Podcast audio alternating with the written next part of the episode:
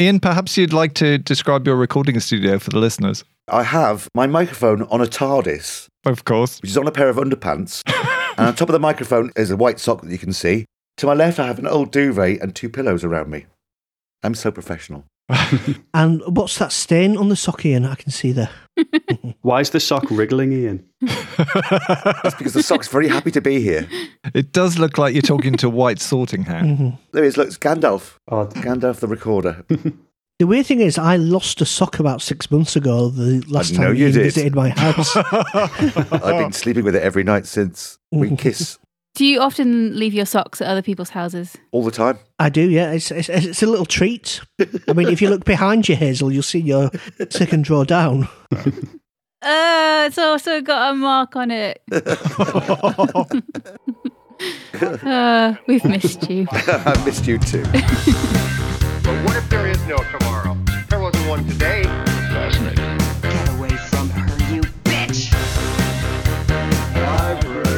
I'm Batman. Do or do not. There is no try. Welcome to episode 87 of the Nerdfest podcast. Today's nerds are Andy Chandler. Ian McLaughlin. Peter Johnson. John Farthing. and I'm Hazel Burton. On today's show, it is Buff or Bluff, where we try and catch each other out with both true and made up nerdy facts. Plus, the competition is fierce on this episode as Ian, you're going to try and pit us against each other to see who will triumph in your movie quiz, is that right? That's correct. I have a factoid movie quiz, which I think is interesting, and we'll see who scores. Hmm. Right, let the conquest begin.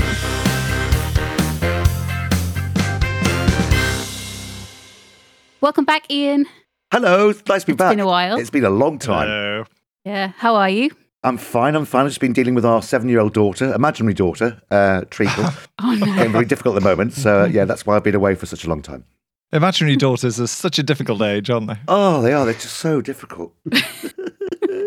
for, for, for for the listeners who haven't had the delight of meeting Treacle, she's the most disturbing thing I've ever seen in my life.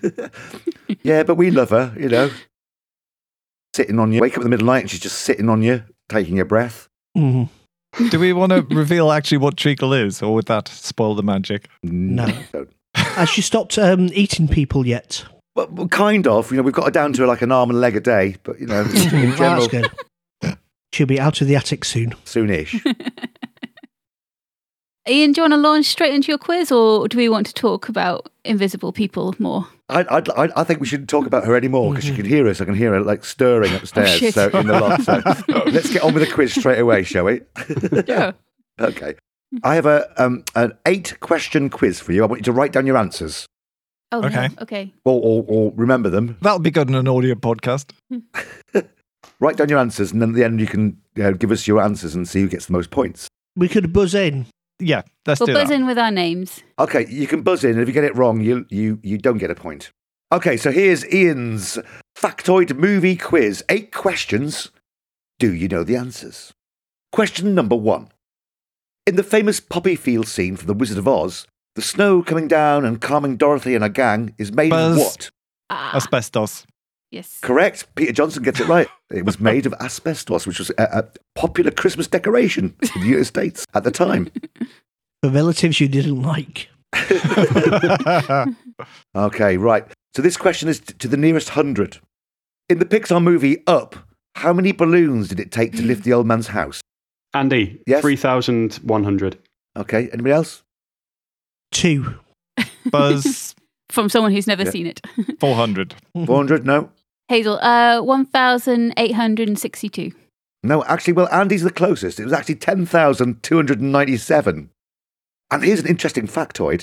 They modelers, the, uh, you know, the, the computer guys who do it all, actually modeled all of the balloons. It wasn't just like an outer shell. So inside the, the build, every single balloon is done and it's coloured as well. Isn't that incredible? Because they're semi transparent, so you have to see through them, that's why. 10,297 balloons to lift a house, just in case you need to know that for the future when you want to move. okay, nice easy one for you.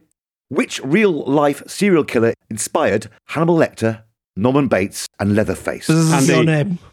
uh, uh, hang on, who, who buzzed in first there? I heard the name Andy, Yeah. so I'll go with Andy. Oh, but what? That, that was my answer. Uh, but alternatively, Ed Gein. It was Ed Gein, correct. Ed Gein inspired him. In fact, when they discovered his House of Horrors, there were lampshades and masks made from human skin. Mm. Isn't that terrifying? Get ready to buzz in. Number four. What is the most profitable movie of all time? Hazel, Buzz. Hazel was in first. Gone with the Wind. Incorrect. John was next. Was it Blair Witch? Incorrect. Hmm. Buzz. Was it Willy Wonka and the Condom Factory? No, it wasn't. the answer is Paranormal Activity. Mm. no. It was made for a budget of $60,000 and then another $400,000 to market, but made $89 million. Isn't Wow. that incredible? Okay, Amazing. Unbelievable. on the same tack, or slightly different tack, number five, the two least profitable movies of all time were set where? Buzz. Uh, Mars. Correct. Oh. That is, co- that is actually correct. Ah, I was going to say Milton Keynes. Yes, the, the two biggest bombers of all time were John Carter, which lost $127 million, only beaten by Mars Needs Mums, which lost $143 million, the Jesus. Yikes. worst return on investment ever. Didn't John Carter change its name? Because it was originally going to be called John Carter from Mars, Of Mars. of Mars, and then Mars Needs Mums came out, lost a fortune, so they said nobody wants to see a Mars film.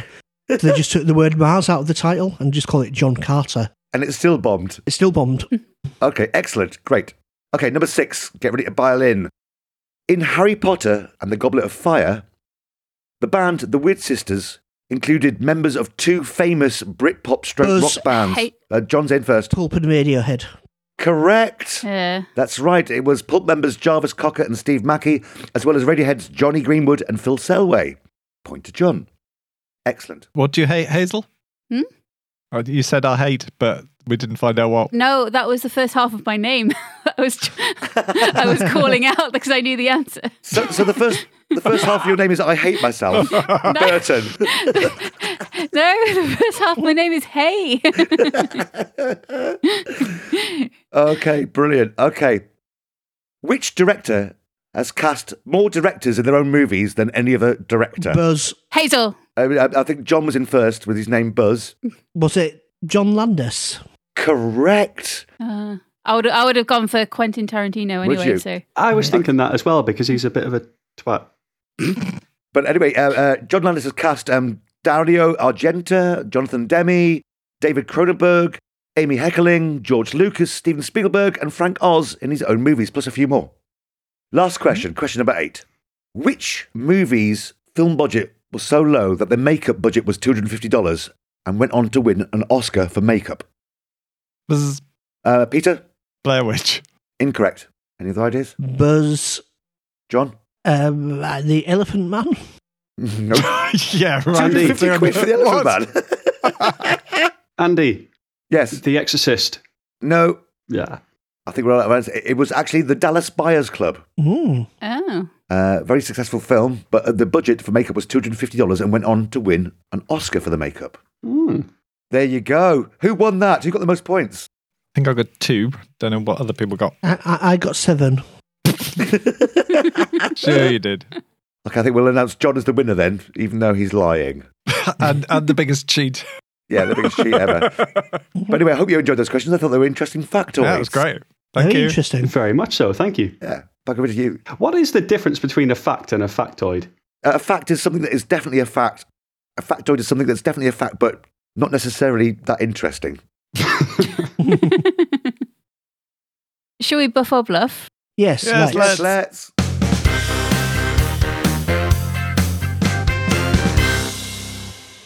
Okay, so we're going to do our buff or bluff quiz. And this is where we all have three facts, but one of those facts we have deviously made up. So we're going to try and work out which is the bluff. Who would like to go first? I can go first. It's not about genocide, is it? Not this time, though. so, I begin with a question. What was the best year for movies? 1999. 97. No, no, no, no. It was 1957, as we all know. And the reason is sci fi B movies featuring animals that have grown to monstrous sizes, Excellent. Oh. which may or may not have been influenced by uh, our recent trip to the cinema to see Godzilla vs. Kong, which was the stupidest film I've seen in years. Yes, Um, it was. Wonderful. Yeah. Stupidest in a good way. It's wonderfully silly. Yeah. Subjective. Moving swiftly on, here are two 1957 monster movies and one stupid lie that I have made up. Number one, The Deadly Mantis. Melting polar ice caps release a 200 foot praying mantis. Trapped in the ice for millions of years, the gigantic bug wreaks havoc in the Arctic and along the Canadian coast before reaching Washington, D.C., where the Americans fly a plane into it and finish it off by throwing a bomb in its face. Sounds about right. Number two, Day of the Beast. New York City is terrorized by an enormous enraged hummingbird, which mysteriously appears one day and begins pecking holes in buildings. Big bird. Does it only fly backwards? The military arrives, but their weapons don't harm the creature. A plucky journalist uncovers the truth that the hummingbird is a robot created by a disgraced scientist, angry that the city wouldn't fund his research. The day is saved by the construction of a gigantic electrified flower in Central Park, which fries the monster when it tries to drink its nectar. Oh, please. Oh, if this Wow. film, if this film is not true, you, you should sell the rights to Nicolas Cage because he is bound to want to make that Hmm. film. It's ridiculous. Oh. Oh, I love it already. I want it to be real so much. And Uh, number three, beginning of the end. A scientist successfully grows giant vegetables using radiation, but unfortunately, they're eaten by grasshoppers, which quickly grow to a gigantic size. After consuming all the crops in the area, the grasshoppers attack the city and begin to feast on human flesh. In the end, the scientist saves the day by drowning them all in a lake. So, how many of these have you seen, John? I've seen one of them. Of course you have. I've seen one, I think, as well. So we've got a giant praying mantis, Hmm. a giant hummingbird, and we've got giant grasshoppers. All real, plausible scenarios. Now, y- you see, at the start of this bluff, I thought I'm going to know these. Me too. I think it's going to be like uh, Night of the Lepus and things like that. Yeah. You know, the, Yeah. the massive Same here. bunnies. But uh, Mm, and th- there is one that I think I have seen, which is the Praying Mantis one, I think is a real film. Uh-huh. I think so too. But between the last two, I've never heard of either of them. No. And both of them have fairly rubbish titles as well. Mm, Yeah, the beginning of Hey. the end, I think, is um, possibly a lazy title. Not not to say that um, Andy would have made it up. It, it might have taken a studio to make Though he it. is grinning now. Up. Yeah, Oh, I think I'm going to go for the hummingbird as a bluff, but, but I want it to be real so much that if I'm wrong, Mm. I'll be very happy. yeah. I just think like Andy's mind process might have been giant, giant, giant, giant, and then he's gone for the alliteration, giant grasshoppers. I think even Andy wouldn't come up with a hummingbird, so I'm going for grasshoppers as well. Is there a scene where the grasshoppers rub their back legs together and make people's heads explode with a noise? Sure, why not? Is that? Mm. Uh, I'm gonna go. I'm gonna go for the hummingbird being fake. And the hummingbirds have it. Oh, I was going to say that Andy spent a lot of time coming up with this bluff. Closed the door and turned the cricket off because it was too distracting. So he put a lot of Oh, effort into a this. lot of work. Well done. Hang on, he was watching crickets. Crickets and grasshoppers are essentially the same thing. There we go. Even though it's told me I'm already right, I'm going to change my answer to grasshoppers. I'm sorry, John, you're wrong. ah, that backfired for some reason. But Ian was right. Yep, the hummingbird thing sadly doesn't exist. Hummingbird. Oh God, I want that to be. Oh, I'm going to make that next week. Fantastic idea. I would love to see you try. That was a great bluff. Really good. Who's next? I have three sort of facts about casting. hmm okay. Number one, the role of Simba as an adult in the Disney animated Lion King was sung by podcast favourite Joseph Williams of Toto fame, son of famous composer John Williams. Hmm. Mm. Number two, loads of actors were considered for Ian Malcolm in 1993's Jurassic Park, a role that went to Jeff Goldblum, as well as Jim Carrey, Steve Guttenberg, and Johnny Depp. Producers approached Bill Murray for the role, but he never replied. Number three, the same actor played the original cousin It in the Addams Family TV show and annoying robot Twiggy in Buck Rogers in the 70s. He also doubled for Drew Barrymore under a sheet in E.T., as she was too young to work nights. Which is the bluff. Well, I know the Bill Murray one is true. I've read that. I'm, I'm pretty certain he was Mm. he was approached for the movie. He famously has an answer phone Hmm. that you can ring and leave a note. And He doesn't have an agent, yeah, does he? might No. or might not get back to you. I'm pretty sure the Lion King fact is true. There was obviously two actors who played Simba. Was was the other one Matthew Broderick? It was Matthew Broderick in the original, wasn't it? Yeah, I know he sang the part of the adult, Mhm. but I don't think he probably played the adult. Just- I've, I've just heard the connection with the Toto before. However, I can tell you he didn't sing Africa and he didn't sing Rosanna. They were both about two years before he joined the band. Oh, Ooh. Simba gets to sing the songs Hakuna Matata and Can You Feel the Love Tonight. Elton John sang those. He Wrote wrote, them. them. He sang a version of it. It's like Aladdin has two versions when the plot is happening and a sort of pop version at the end. which was sung famously by Peter, what's his face, Peter Andre and Jordan, in one of the greatest cover versions of all time. and we won't say what it's covered in. Okay, what's our answers? What do we reckon? I have no idea about the third one. It seems plausible, um, especially Drew Barrymore not being able to to work nights because she was too young. Yeah. Yeah. I just have a feeling the first one is true. Um, I think the second one is as well. So I will I will plump for the third one, not knowing anything about it. Okay. Could I have a clarification? What part is the bluff on the third one? The third one is just that the same person played all three parts. Hmm. I did know that he played the first two, but I don't know whether he was under a blanket with Drew Barrymore because she couldn't work nights. He wasn't under a blanket with Drew Barrymore. She was a child at the time. Drew Barrymore wasn't under a blanket, it was E.T. that was under a blanket. Wait a minute. This is all falling apart, Peter. It is amazing. was she not also under a sheet? oh, was, oh, right. Okay, we've got the answer now. Number three. Number three. Yeah. Three. I, I watched ET for the first time uh, a few months ago, and I can't I can't remember her being under the blanket. It was definitely ET, and they when they dressed him up. Was she not under a sheet to make ET look convincing? Did you not dream this entire thing, Peter? Yeah. I, I wouldn't split with a girl in part because she didn't like ET and therefore I assumed she had no soul. then she wouldn't go under the blanket with you. Right. Andy, commit yourself. I think cousin it is taller than Drew Barrymore, therefore three. Okay. So we've all gone for three. What's ET short for? Stop it, John. Because it's got little legs. yeah. Hello. Oh, wow. Well, he does have little legs because, according to my possibly not very good research, the same actor did play all those three parts. It was a guy called Felix Siller who died this year and is 3 foot 11. His lesser known credits are playing a child in the Star Trek pilot, a hang gliding Ewok in Return of the Jedi, a child gorilla in Planet of the Apes. He stunt doubled for Short Round in Temple of Doom, played Howard the Duck, and was a penguin on Batman Returns. Quite a good CV, really. Yeah. and if our listeners could uh, let us know if it was Drew Barrymore or ET under the sheet, that would be great. No, it was definitely ET under the sheet. Yeah.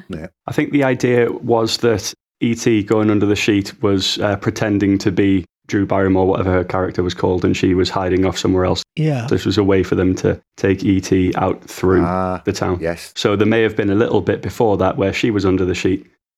Give us the answer. The role of Simba was played by John Williamson. He sang the adult Simba. And the one I made up was Bill Murray, who was never approached for that role. The one that Ian said strongly was As usual. absolutely true. He was. I just approached- trusted you, Oh, Ian. no. No, I've just remembered. I've just remembered it wasn't that role. It was like another famous role. Just He wasn't remember now that approached for. Peter's told you.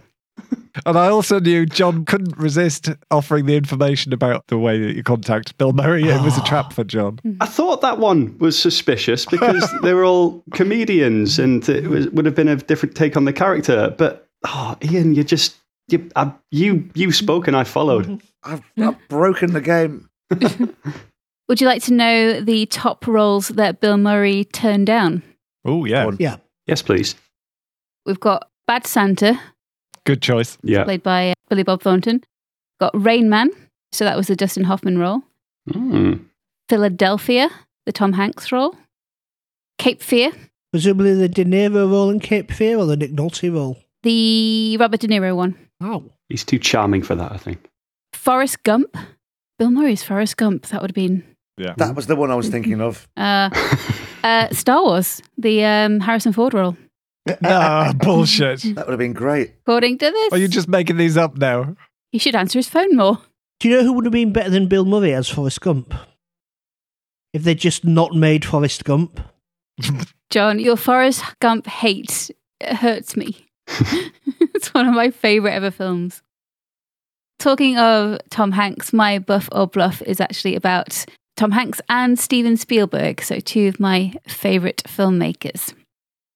Number one, according to the Numbers website, which is a legitimate website, uh, Steven Spielberg is the top grossing director at the domestic box office, so the US box office, and Tom Hanks is the third top actor when he's in a leading role for box office. So you got Steven Spielberg, top director, Tom Hanks, third leading actor.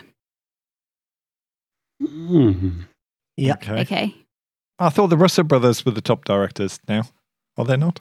Um, this is an up to date website, so no, Okay. unless I'm lying. Hmm. Mm. Number two. Tom Hanks's top three movies ranked on Rotten Tomatoes are all his Toy Story movies. So Toy Story 1 and 2 are all at 100%, and Toy Story 3 comes in at third place with 98%. Okay. Hmm. He's slipping.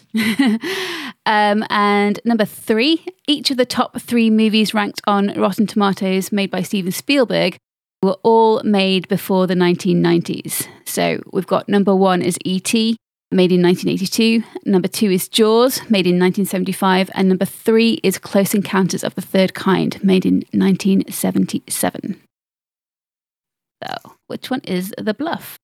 Right, so if you think of 90s Spielberg films, Mm-hmm. you've got Schindler's List and Jurassic Park in there. Hmm. Jurassic Park would be very near Mm-hmm. the top, wouldn't it? Yeah. Yeah. You've also got, you know, post 2000, you've got Catch Me If You Can, uh, Bridge of Spies, Hook, I'm a stud. Artificial Intelligence. War of the Worlds. So this is the critics' scores, or Uh, this is their Rotten Tomatoes score, so I believe it is a collaboration of their critics and Mm. user. Uh, could I have the first one again? Steven Spielberg is the top grossing director of all time at the US box office. And Tom Hanks, when he's playing a leading role, he is the third top actor at the US box office. Ah. When you put all of his films together. with the caveat that they're in a leading role, that takes Samuel L. Jackson way out of it because he has little bits in thousands of movies, and I think that would apply to um, most of the people who would be in Avengers films. there's a voiceover actor as well, isn't there? Who's in lots and lots of things. All right. This is going to be misleading then. So just take leading out. It takes Tom Hanks is the third top actor at the US box office. Okie dokie. Uh, bluff. I would have said Tom Hanks is nowhere near, but then your second question was about the Toy Story films. Yeah. Mm. But there's people like Samuel L. Jackson has been in everything. Christopher Lee had decent roles in Lord of the Rings and Star Wars, which I think puts him up there.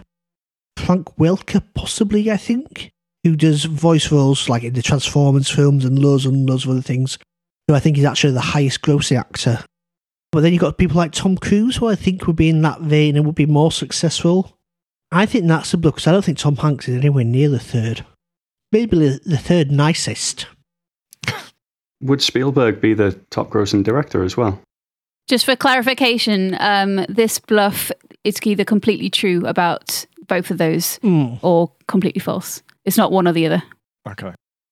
I'm going to go for that as the bluff. Yeah. Yes, I'll join you, John. So, do we think all Spielberg's hits were in the 80s and Jurassic Park doesn't get a look in? Oh, that's a point.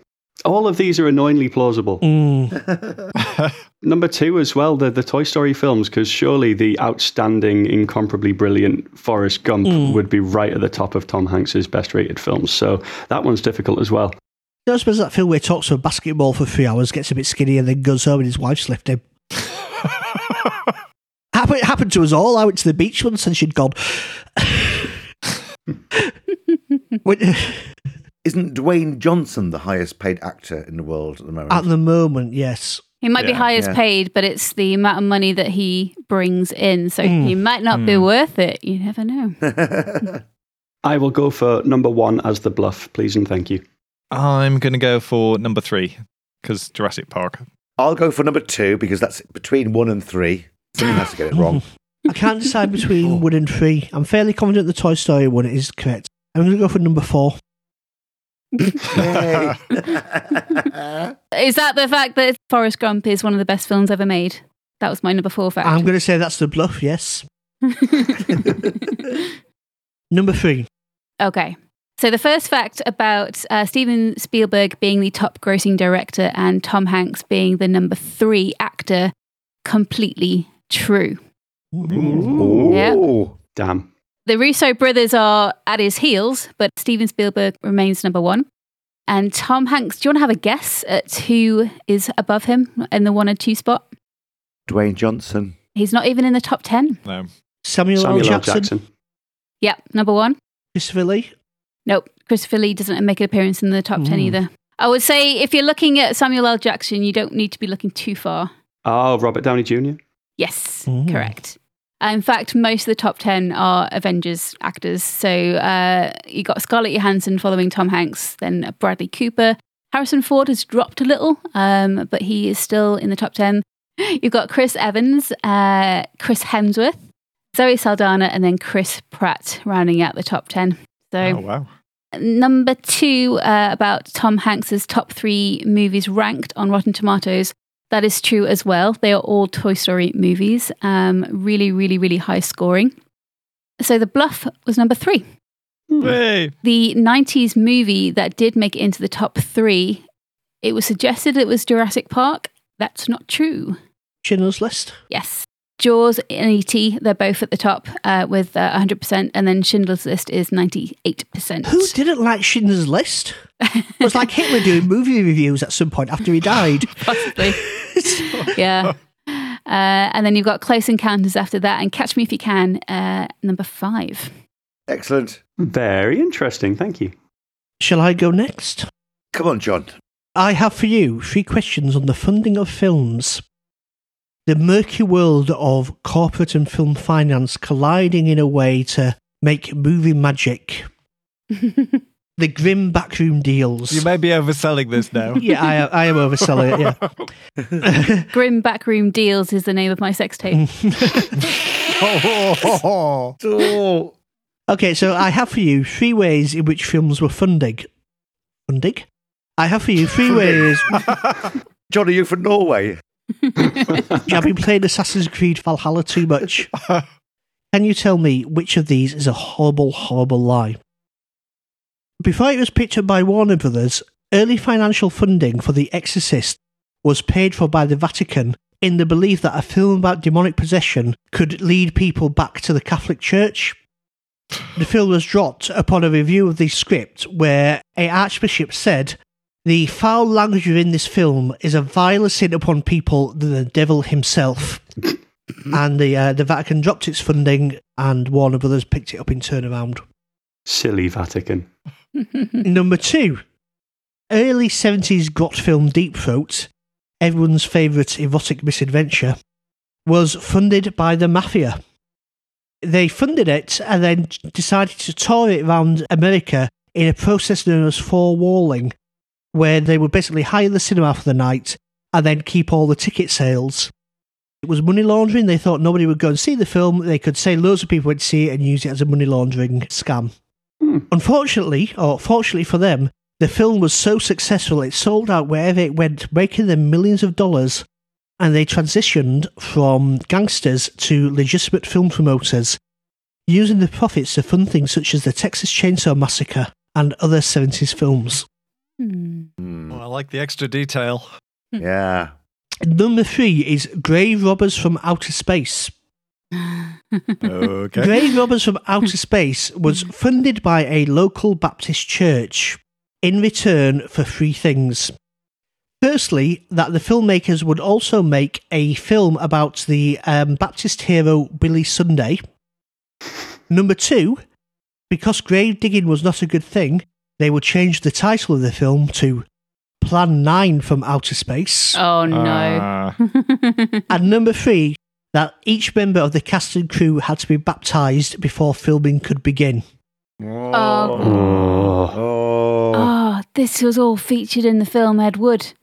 it was, yeah. Yeah. Yeah. Can you remember some baptizing scenes? Because I think I can. I think I, I think I remember Bella Lugosi being lowered into the water. Yeah, because I mean, if you're trying to make up a religious name, Billy Sunday is pretty damn implausible. The- I- I should say the Billy Sunday film never got made. Hmm. well, Plan 9 barely did. Yes. You say it was a, a kind of a small community Baptist church. it was like the local Baptist church in the city where the films were made. What are they doing funding a film rather than, you know, feeding the hungry and the stuff that they tend to do sometimes? The guy had been trying to make his Billy Sunday film for a long time, and he believed by financing Plan 9 from Outer Space, as it was finally known, that he would get his biopic made. Were the Vatican Church scared that people were going to go to the Sistine Chapel and throw up on the ceiling? Potentially, yes. I mean, there was a, I mean, the, the guy that wrote The Exorcist, William Peter Blatty, was a practicing Catholic. The, the way he justified it was that it was a religious piece in that if the devil is real, then God is real, Mm. and therefore it could drive people to church. And I think when the film finally came out, a lot of people who were, you know were absentee churchgoers did re-find their faith because it was that scary.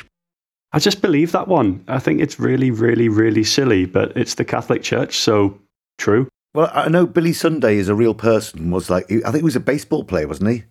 Then became like the, the most famous evangelist. It was like it was like the precursor to Yeah. the modern day evangelists. Yeah, I think number two is a bluff because it's the producers with a happier ending. and more cum shots. Well, that, yeah. I like the detail of funding the other things and becoming movie producers, though. That was nice. hmm I think I'll go for number one. The uh, the idea that the Vatican might be fooled into footing something and then pull out. I'm not entirely sure. about. Yeah, very, very good. Oh. Aw.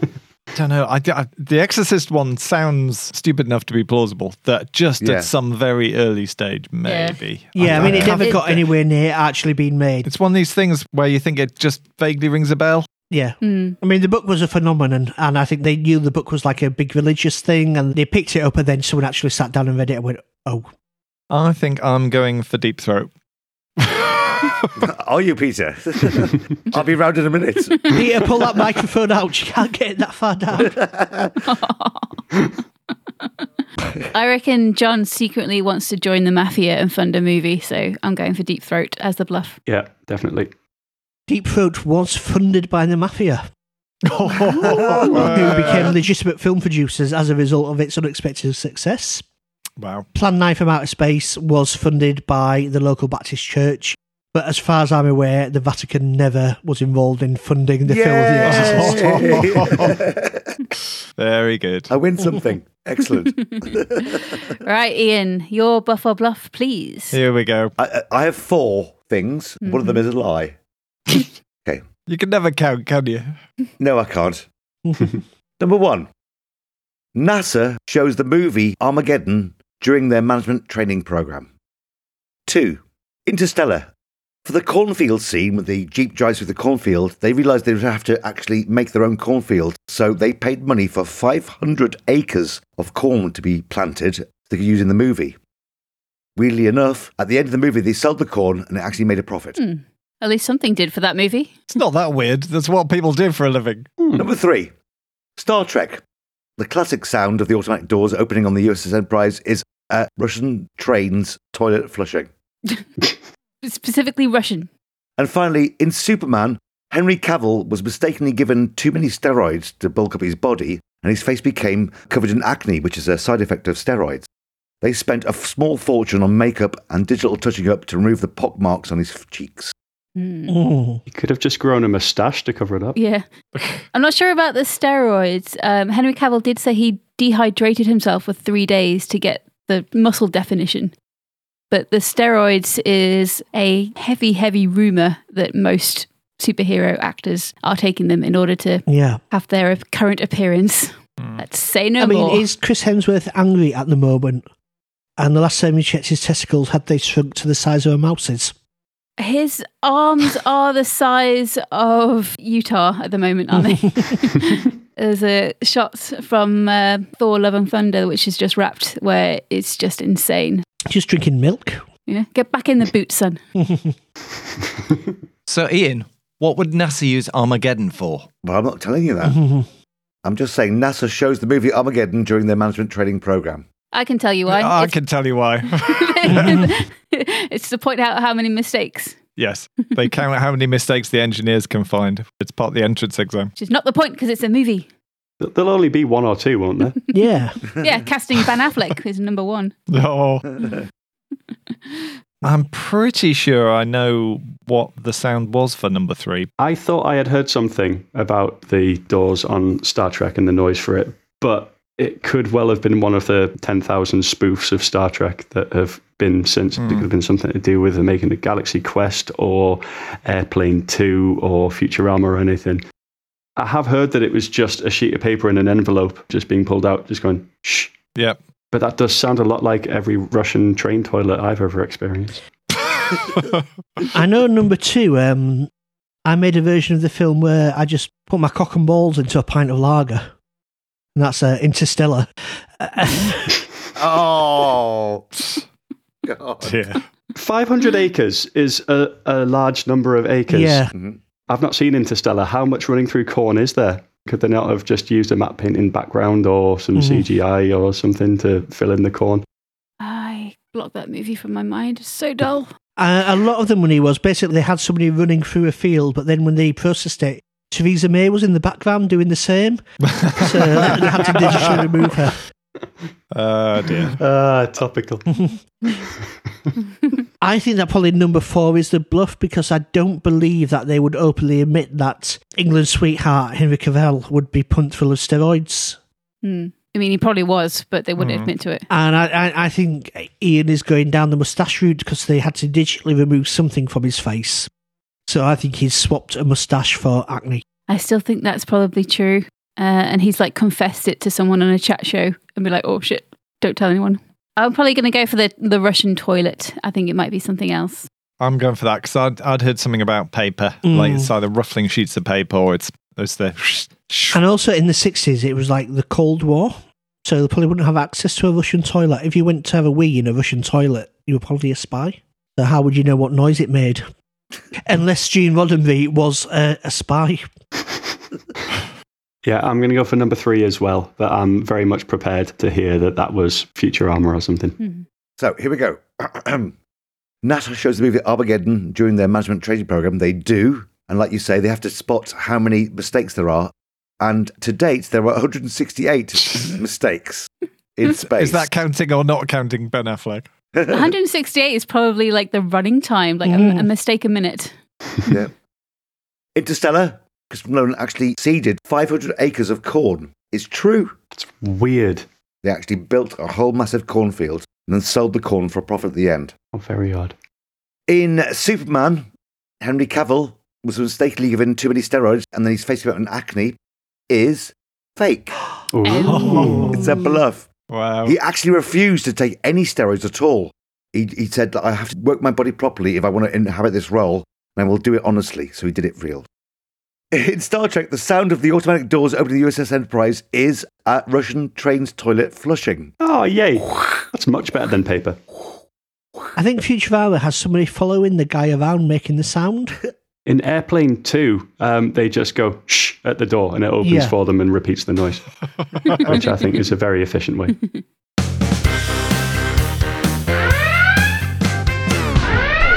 Hi, as everyone knows, Ian got that last question a bit wrong. The doors were a Russian train toilet on J.J. Abrams' Star Trek movie. The original series used paper and an envelope. That's all for this episode of Nerdfest. Thank you so much for joining us. We'll be back in a couple of weeks. Until then, do check out our news and insights on social media. We're at Nerdfest UK on Twitter and Facebook. And if you like the episode, please do subscribe, tell your friends, and if you can, leave us a positive review.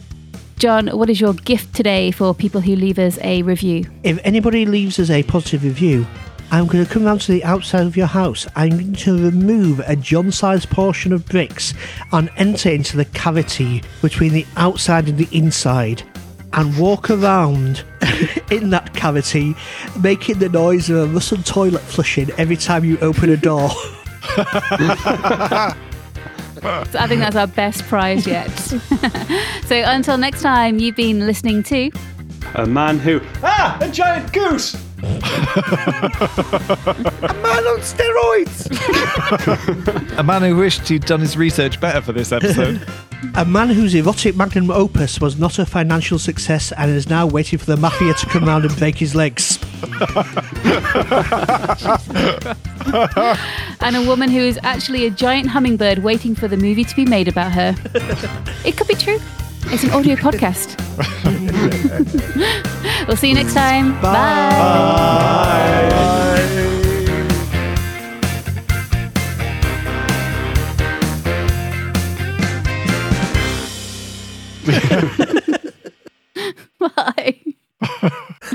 it's been a long time. Uh.